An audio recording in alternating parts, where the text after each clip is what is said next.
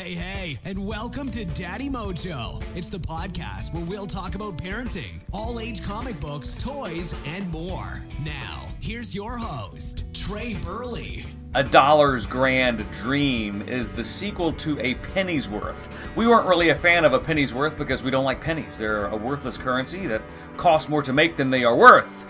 Thus, get rid of them. It's my opinion. The book was cute. However, this book is even cuter. What's it about? A Dollar's Grand Dream. Basically, you've got a dollar who hangs out with a penny, ironically enough, and the penny gets thrown into a wishing fountain. And the penny can grant a wish. The dollar's like, I want to be worth more. I want to do something with my life. I want to get some zeros behind me so I can move and shake. And sure enough, this $1 bill becomes a $10,000 bill. Crazy. I didn't even know they existed. They don't. Well, they did exist. That's the other part of the book that we'll get to in a second. When this $1 bill turns into a $10,000 bill, it meets a $1,000 bill, and they become best buddies. They live the life of luxury. but that comes with a certain give and take, also, doesn't it? Because you can't exactly make change for a $10,000 bill or a $1,000 bill with ease because you can't do anything with it. You need too many too many quarters, too many dollars, too much stuff. Your change is now the size of a backpack.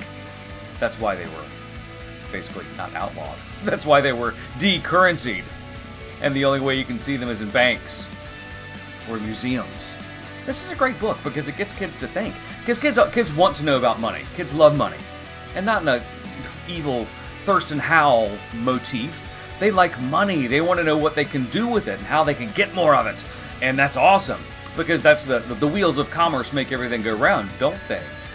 And this is a fun book that, that entertains that at a very young age. I'm going to say ages uh, ages five through nine because it says, hey, it's a one dollar bill, but what else exists? And it answers that. It says, well, a ten thousand dollar bill doesn't exist, nor does a one thousand dollar bill, but these do, and these are the pros and cons of it. And it does it in a very funny, a very funny pun laden way that is really going to elicit laughter from those young audiences.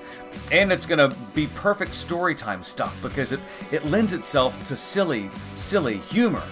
It's fun to read. You adults thinking about reading aloud a book?